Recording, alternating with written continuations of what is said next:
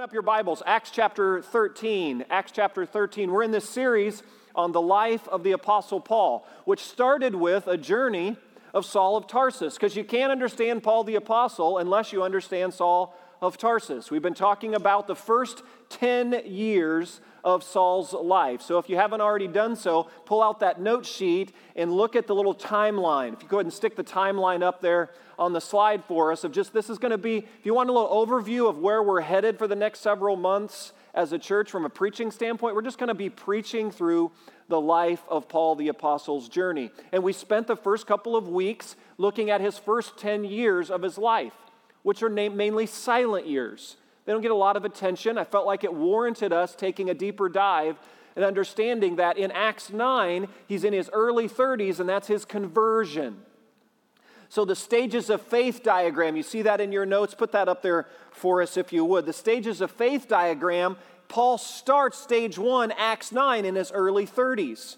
And then he's journeying fairly quickly. He ends up in the desert of Arabia. He spends three years in the desert, in an eremos season, in a wilderness, in a solitary place. And then he spends seven years at Tarsus, which basically are in obscurity. So, a total of 10, 10 years from his early 30s to his early 40s, they're what scholars call the silent years. And I would say, in the stages of faith journey, Saul of Tarsus spent a good chunk of it there from stage three into four in the wilderness. The wilderness fueled the journey inward, and all of this decades plus work lays the groundwork for what we're going to be stepping into today and in the months ahead. His journey outward, he's moving into stage five. But sometimes when we read the account in the scriptures, it just seems like it happened so quickly. But from Acts 9 to what we're reading out in Acts 13, it's over 10 years of time that's passed. And I think that's important for us to understand because sometimes in our enthusiasm as we come to Christ and we're excited to do something for Him in the world, we can't lose sight over this deeper interior work. God's laying a foundation. He's building the beams of Saul's interior world to uphold the weight of responsibility in an exterior standpoint that he's going to be entrusted with. And I think the same holds true for us as well. If you haven't been in a Eremos season, just keep living. You'll be there and God enjoys that space. He takes us there, He takes us out into those desert places, usually multiple times in our journey, to develop some things in us that will be on display as we continue to walk with Him through every stage of life and ministry together. So that's where we're picking it up in Acts 13. Remember, Barnabas went knocking on Saul's door in Tarsus and said, Hey, we've got a situation in Antioch. The situation is Greeks are showing up at the new membership class and we don't know what to do about it because Greeks and Jews don't typically kind of hang out together. So the Greeks are there. What do we do about it? Barnabas I know who to go get. I know to get Saul. Let's go get Saul. He'll know what to do about it. And so they're there, they're in Antioch, which is on the border of modern day Turkey and Syria today. That's where the church at Antioch is, and that's where we pick up the story. Verse 1, Acts 13. In the church at Antioch, there were prophets and teachers Barnabas, Simeon, named called Niger, Lucius of Cyrene. Cyrene is not modern day Libya. So you see the church is beginning to spread out. Remember, after Stephen's execution, they were concerned what happened to Stephen was going to happen to them. So they were all huddled up in Jerusalem, and now they begin to spread out. It's gone into Turkey, it's gone into Syria, it's gone into Libya. You see, that's where Jesus is moving out. His heart has always been for the nations. And then it says, who had been brought up with Herod the Tetrarch and Saul. Notice, so this Herod the Tetrarch is Herod Antipas. This is the son of Herod the Great. This is the gentleman who was responsible for beheading John the Baptist. So you could see where his view towards these Jesus followers was. This is Herod the Tetrarch, and he's responsible for kind of ruling over the Jewish territory under the Roman leadership. So he's supposed to keep their thumb on the Jews, kind of keep them in line. That's what Herod's supposed to do. So as long as the Jews are behaving, Herod's uh, in good shape. And if they weren't behaving, you could see his mode, just kind of execute people at his will. That's that Herod. And then there's Saul.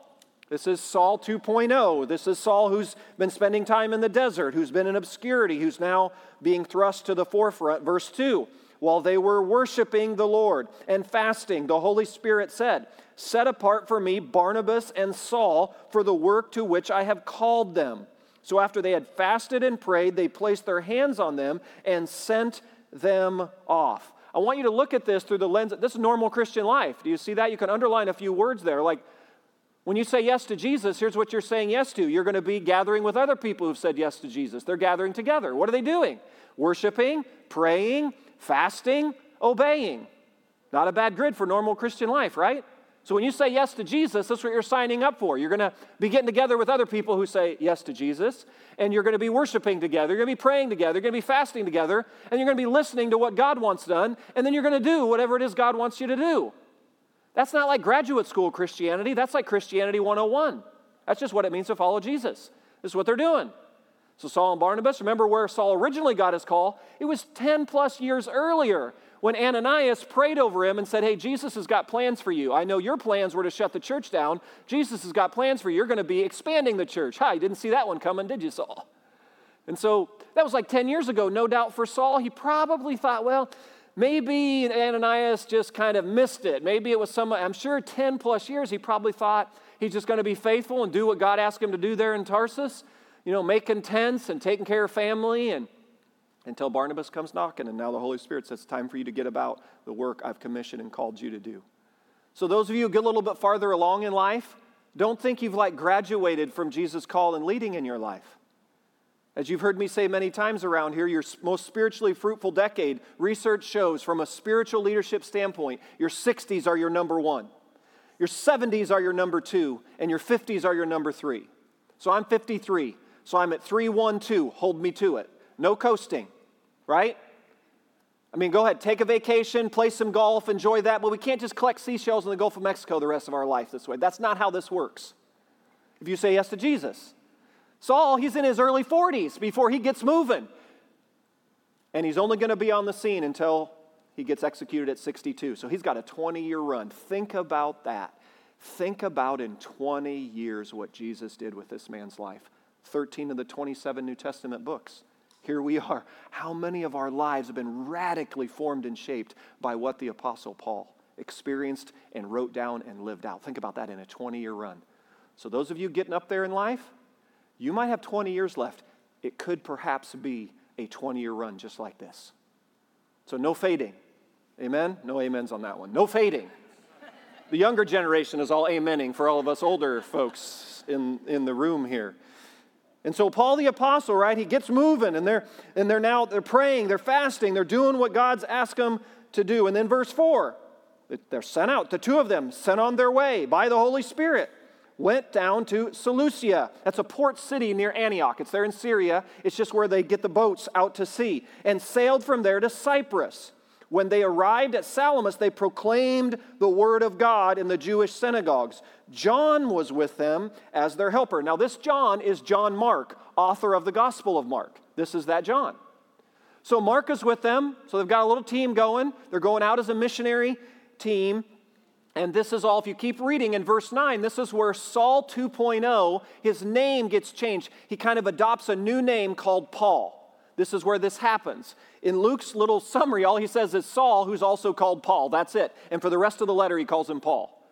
So there's a lot of speculation about why. I think probably the clearest understanding I have of it is Saul is a mostly Jewish rooted name. He's named after the first king of Israel, King Saul. So the Jews, right, would call often their children Saul. So knowing mainly Jewish background and origin, but what's the call and commission on Paul's life? It's mainly a non Jewish ministry. Remember, he's going to be a light to the Gentiles, the non Jewish world. So I think he adopted a name called Paul. It's Roman in origin because he's a Roman citizen, but he's Jewish in, in upbringing. So Paul took on a Roman name to help, I think, his ministry go forward. And also, I don't think, don't miss this, Paul means little one. I think Saul 2.0 understood his appropriate smallness. You tracking with me? I think he understood that in the grand scheme of things, he's got drafted into a grand epic eternal story that little one which is why he'll later say of sinners i'm the worst. You know this is this is paul the apostle. Like he he understands just his i think there's a humility that's worked in him. He's like yeah you know saul named after a king uh, let's set that aside. Let's embrace paul little one. Let's go with that. And so from this point forward, Luke references Saul 2.0 becomes Paul the apostle. And we're going to look today at three elements that mark Paul's early ministry here. This is called, the map is called his first missionary journey. Did you put that up for us? The map for his first missionary journey. So you can kind of see, right? This, so his journey outward, I entitled this morning. There are three major missionary journeys in the book of Acts. This is his first one that he starts there in modern day Syria, gets on a boat, heads over to Cyprus, and etc. Goes up through Turkey. Now, this is first movement of his journey out. We're going to look at three elements that mark this journey and then kind of bridge them to our lives today. And the first one is what we see him doing here in verse 5. He goes to the synagogue and preaches the word. There's a declaring. That's the first move of Paul, declaring the certainty of Jesus' supremacy. Do you see that?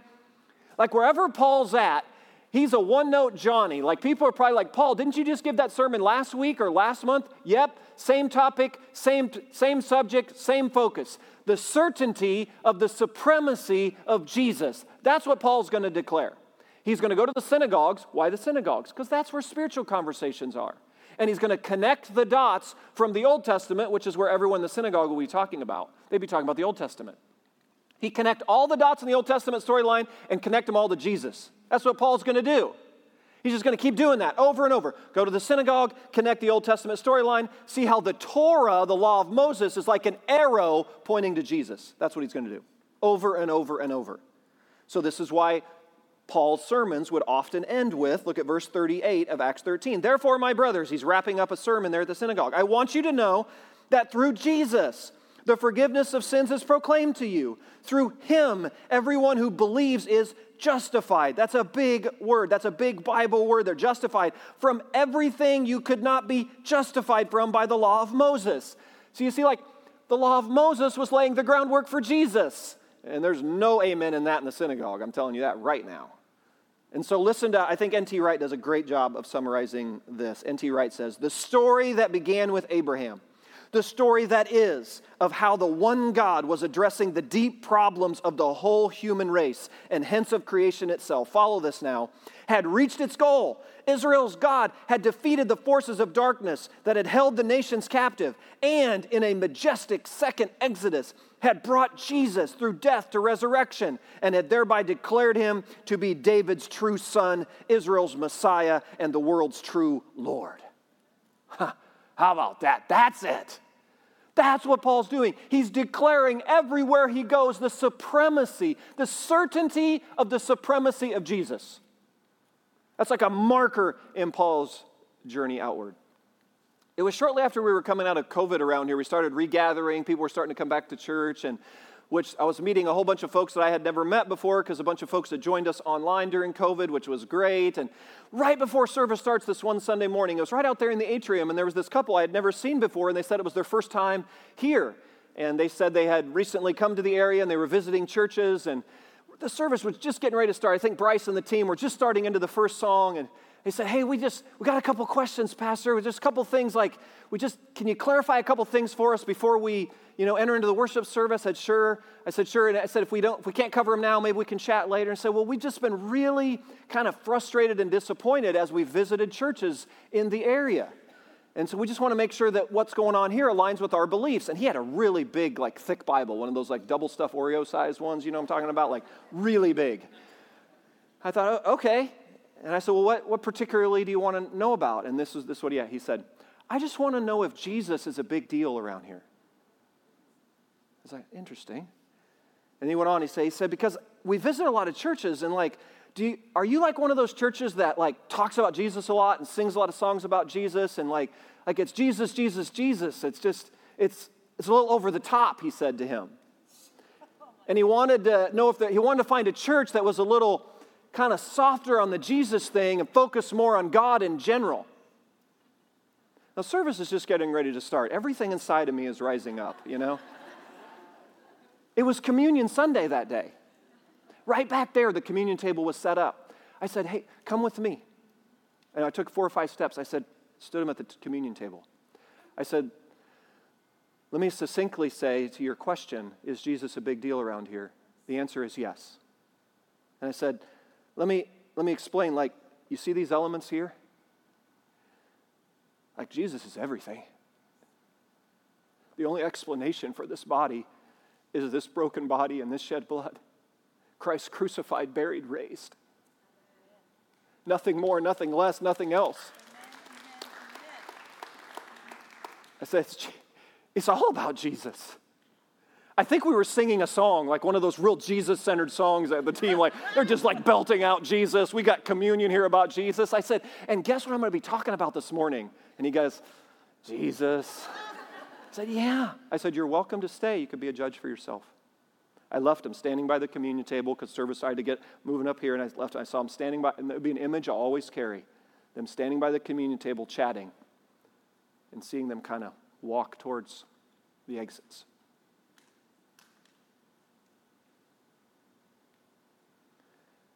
You know, we live in a time where it's kind of it's kind of cool to be vague about spiritual things today.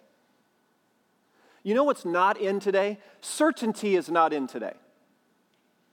You know what's in today is kind of compromise, kind of don't put your flag anywhere because you might bear the wrath of cancel culture. That's what's in today, right? You don't want to draw a line in the sand. You could talk about God, faith, spiritual things, generalities, but you bring up the certainty of the supremacy of Jesus of Nazareth. Come on now, it's on.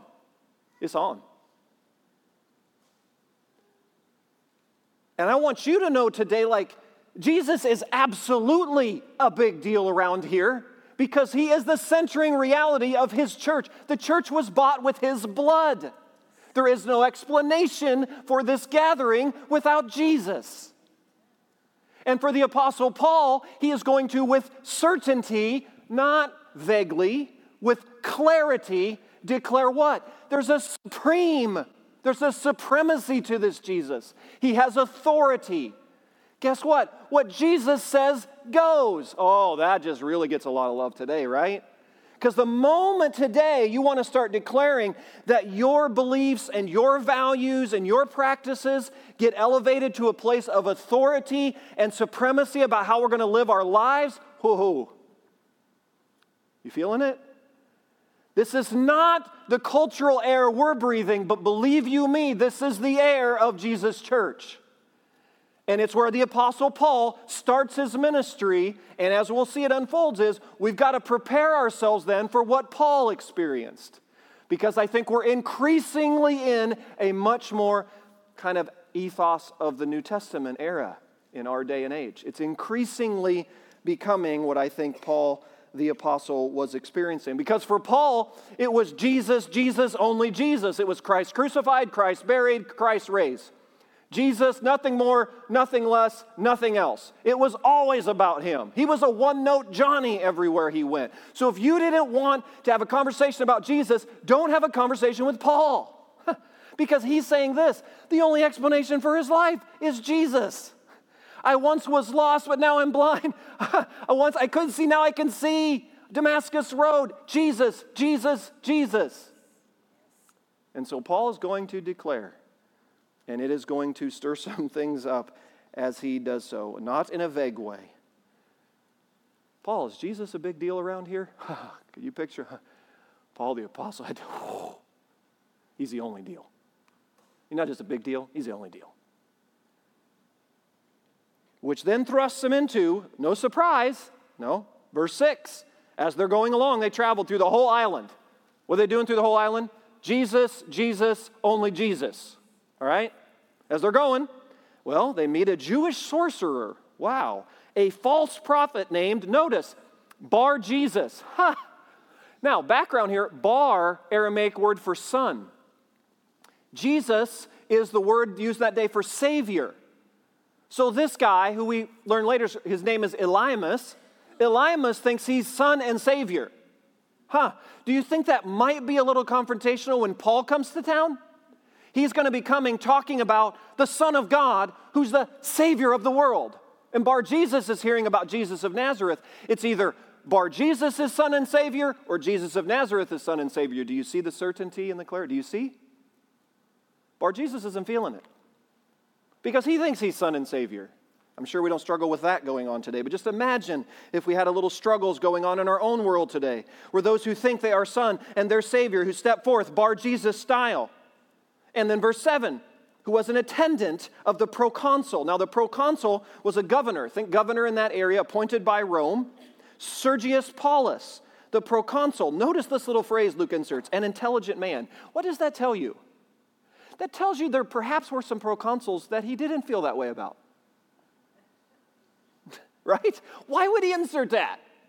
I think he's trying to say, hey, Sergius Paulus, he's on it, which means there might be some others, maybe not so much. so, Sergius Paulus, an intelligent man, he's really thinking this through. Look what he does. He sends for Barnabas and Saul because he wanted to hear the word of God. How about that? So, this Roman governor, who's an intelligent man, he wants to hear more of what Paul has to say. Oh boy.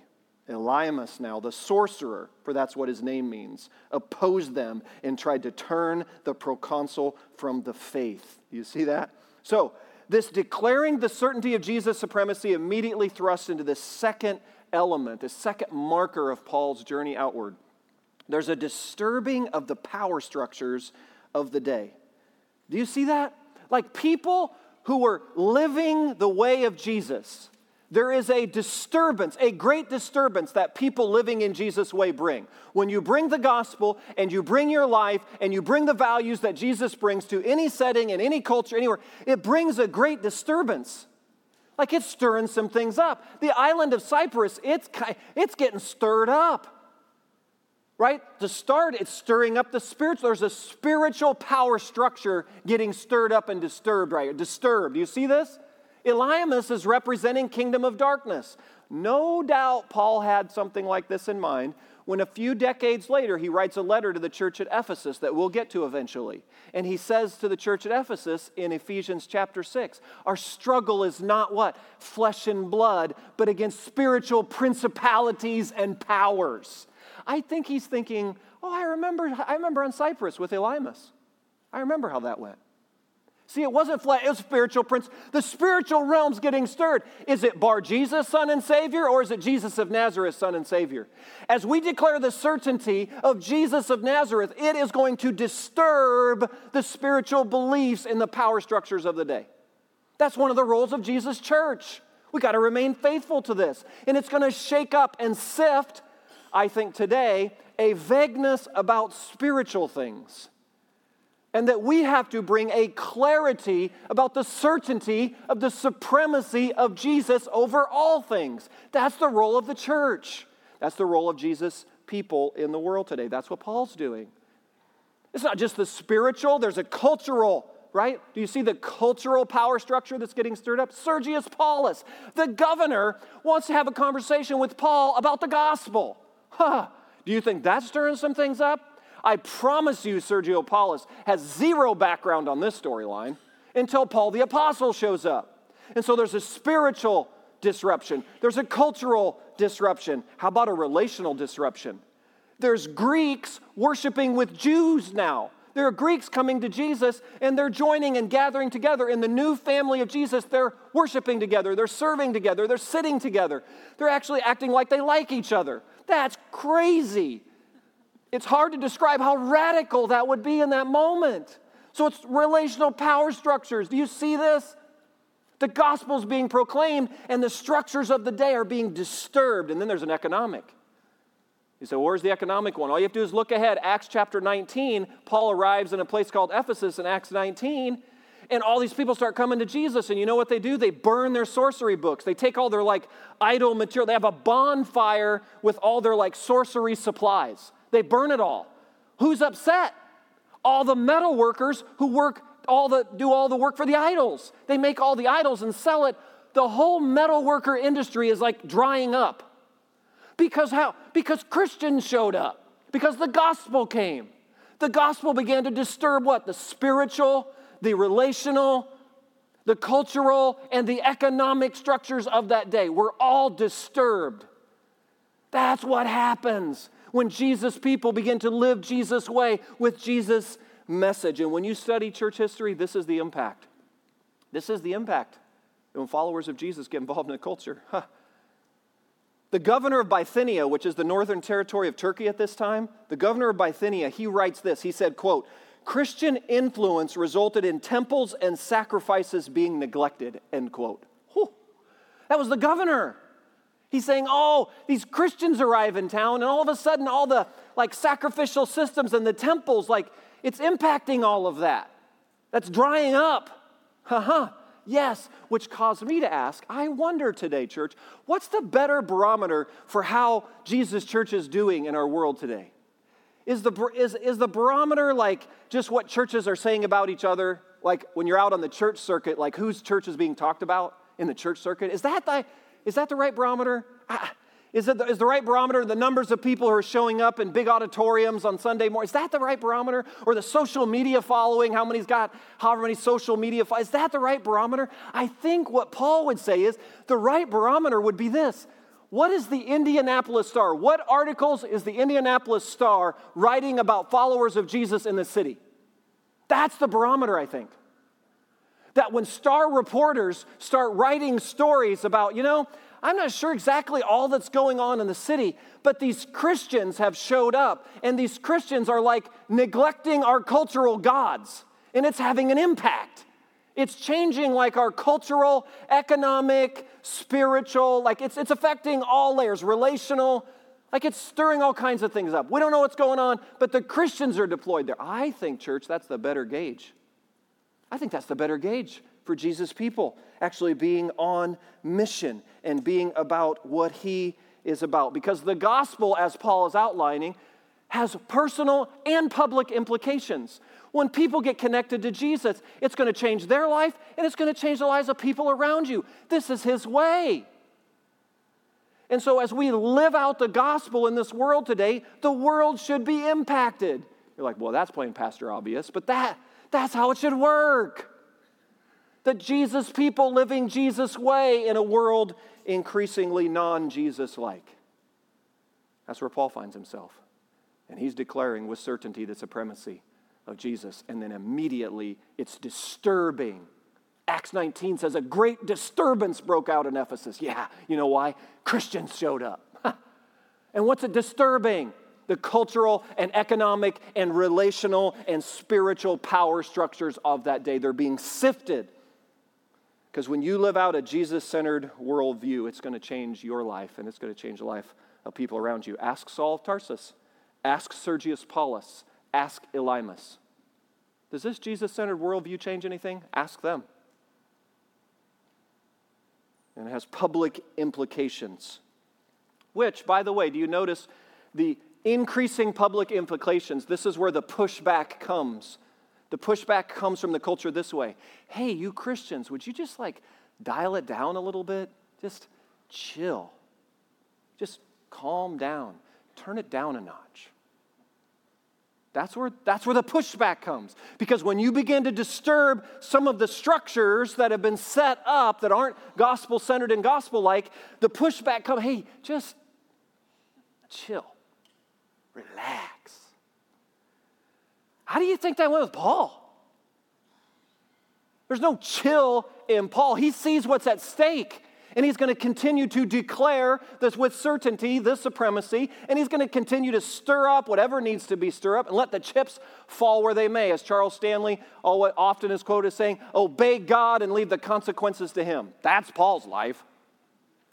Just obey God, and I'm going to leave all the consequences to Him. And when you study church history, the pull is this way the pull is to kind of lighten your Christianity, make it more tolerable, make it more broadly acceptable. And the greater the confrontation to the power structures of that day, the greater the pull to compromise and to blend with the times. That's the pull. And, church, that's where we find ourselves in 2022. So it's your responsibility as a body of Christ in this place to hold us to it. That, by God's grace, shall not be us. We will remain faithful. Because as G.K. Chesterton, Ted, I put this in your notes. Those who marry the spirit of the age will find themselves widows in the next. Huh. It's only Chesterton could say. By his grace, we shall not marry the spirit of the age. No compromise. No shading of the lines. No drifting to same, oh, more tolerable, more vague. More, no, certainly in love and with respect and with gentleness, as the scripture says, but make no mistake about it, with certainty and clarity. There is one supreme, and he is Jesus. And the reality of when people get a hold of him and start living his way, it's going to shake some things up. Which then leads us here. The third reality flows right out of these two suffering, the consequences of faithfulness. So, where does this show up in the story? We'll go to verse 49. Here's how the, ser- the sermon ends. He connects all the dots to Jesus with clarity and certainty. They're not feeling it. And so, verse 49 the word of the Lord spread throughout the whole region. But the Jews incited the God fearing women of high standing and the leading men of the city. So they went to the power structures of the day. You see that? Power structures of the day. They stirred up persecution against Paul and Barnabas and expelled them from their region. So they shook the dust off their feet in protest against them and went to Iconium. And the disciples were filled with joy and with the Holy Spirit. Wow, how about that? Did they go in the tank because of that? No, they're just like, all right, moving on. That little map you saw earlier, the red line on the map, they say, well, we're going to be here. We're going to preach about Jesus, the certainty of the supremacy of Jesus. We're going to let that stir up what it needs to stir up until you boot us out of town, and wherever we go next, we're going to do the same thing. And we're going to do it with joy in the Holy Spirit. I don't see them like in the tank because of certain power structures of the day or trying to push back. They didn't freak out. They're just like suffering the consequences of faithfulness. Do you see that? Because when you declare Jesus the way they're declaring Jesus, the way I'm calling us to be clear in our declaration of Jesus, make no mistake about it. There is going to be a consequence to remaining faithful. You see, compromise leads to comfort and convenience, faithfulness leads to suffering. That's Paul's life. That's why your best life isn't now. That's why there's no prosperity gospel with Paul. Your best life is not now. Praise God. That's it better not be now. Your best life is to come. It's all worth it. Faithfulness in suffering. And Paul, he bore tremendous fruit and he had the scars. He had the scars to show for it. And so I want you to think about these words declaring, disturbing, and suffering. That's kind of the groundwork of the early church. First century, I think quite applicable for 2022 a good little grid for a vision for our ministry here declaring, disturbing, disrupting, and suffering. Worship team, come on back up. I want to close with one final story here. So last week, I left you off with Dietrich Bonhoeffer starting a little seminary at Finkenwald. So here's a picture for those of you who weren't here last week, kind of reset. Bonhoeffer was a pastor, a theologian, a writer in Germany during the era of history and when Nazi and Nazi and, and Hitler, they were really growing to power. So he's there right at the beginning of World War II, just on the cusp of all of that. He starts the seminary in 1939. And so he's at Finkenwald, starting this little seminary. And he's got like 12. He's got these little kids. I mean, they look so young. Many of you commented, like, how young they look. That's, he's like, he's got to figure, he's trying to figure out how do I live the gospel. Do you see him? He's going to declare the certainty of the supremacy of Jesus. How do you think that went with Hitler and the Nazis? There was another gospel that the Nazis were asking the churches to preach. It wasn't the supremacy of Jesus, it was the supremacy of Hitler. And you had a choice fall in line or faithfulness to the gospel will bring consequence. So Bonhoeffer saw this. He's like, well, I'm going to get, I'm going to start a little seminary. And a little reporter heard about it, and a reporter came to visit him, write a story on Finkenwald, and he took him up on a hill through a clearing in the trees. He took him up on a hill, the reporter, and he said, Look over here. And there's a massive Nazi training camp over here, thousands of young Nazi troops marching in alignment. He told the reporter, Look over there. And then he said, Look over here, this little ragtag Finkenwald seminary, this little nothing. And he, he told the reporter this. He pointed to Finkenwald. He said, This has to be stronger than that. And so, as he began to train these young men, the pressure to compromise grew. Hitler and sent out his troops. And a lot of Bonhoeffer's friends, one by one, they started kind of caving, Bonhoeffer would say, to the pressures of the Nazi gospel. Because they'd come knocking on the doors of the pastors and their churches and saying, hey, here's how you're going to lead. If you're going to lead in Germany in this time in history under Hitler's leadership. Here's how your local church worship service is going to go. Here's the gospel and the teaching. And you could imagine for Bonhoeffer, who's in the stripes of the Apostle Paul, he's like, uh, that's not how this works, Mr. Hitler. And so many of his friends began to kind of compromise and they adopted the state church of Germany. And so it was really disturbing to Bonhoeffer. So, you know what Bonhoeffer did? He upped the temperature around this declaring, he trained these young men. I'm going to send you out, and we're going to have one clear message. We're going to declare that with certainty the supremacy, not of Adolf Hitler, not of the Nazi regime, of Jesus of Nazareth. We're going to declare it. And we're going to preach it. Christ crucified, Christ buried, Christ raised. We're going to preach it, and we're going to live it and it's going to shake up a bunch of power structures of that day, and they're going to come for us. And we're going to remain faithful no matter the consequence. That's what happened. Years roll along. Eventually, Bonhoeffer shows up on Hitler's list and said, Hey, this pastor over here, he, you need to deal with him. So they arrest Bonhoeffer. He's in German prison for 18 months. And then April 9th, comes. The day before he's executed, he has a little, it's like a little worship service in the jail. One of the guards or something asked him, Hey, you know, you're going to get executed tomorrow. Like, do you want to lead? It was a Sunday morning. Do you want to lead? He led a little worship service in a German prison for whoever wanted to come. He said, small group of people came. Well, during that whole era, some elderly German people in the countryside started figuring out that Bonhoeffer was preaching the gospel and remaining faithful. And they, these older women, particularly raising grandchildren, they, when they'd go to local churches, guess what they were? They weren't hearing the gospel of Jesus anymore. They were hearing the gospel of Nazi, Nazism. And so they reputation said, hey, if you find Bonhoeffer and any of his students, go where they're at. They'll preach the gospel. And one of the elderly women said this about Bonhoeffer. I thought this was an amazing quote. Quote, she said, When you saw him preaching, you saw a young man who was entirely in God's grasp. Isn't that beautiful?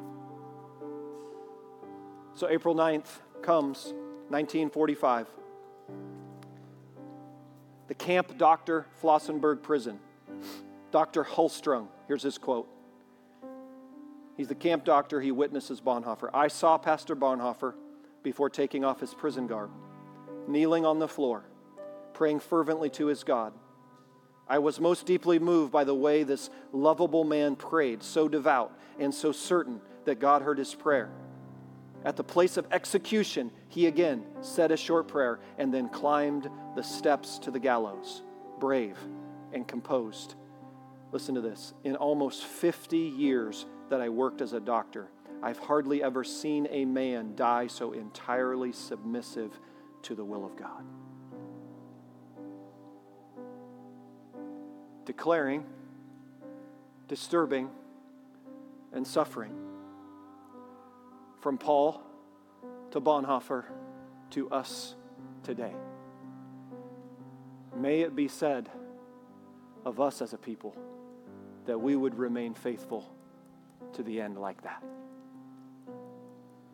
no matter what comes against us, that we'd stay faithful. Let's pray. Jesus, thank you for this journey with the Apostle Paul. I just imagining all that you built in 10 plus years of silence and desert and obscurity, and look at it now. It's so outwardly on display. What a spiritual giant.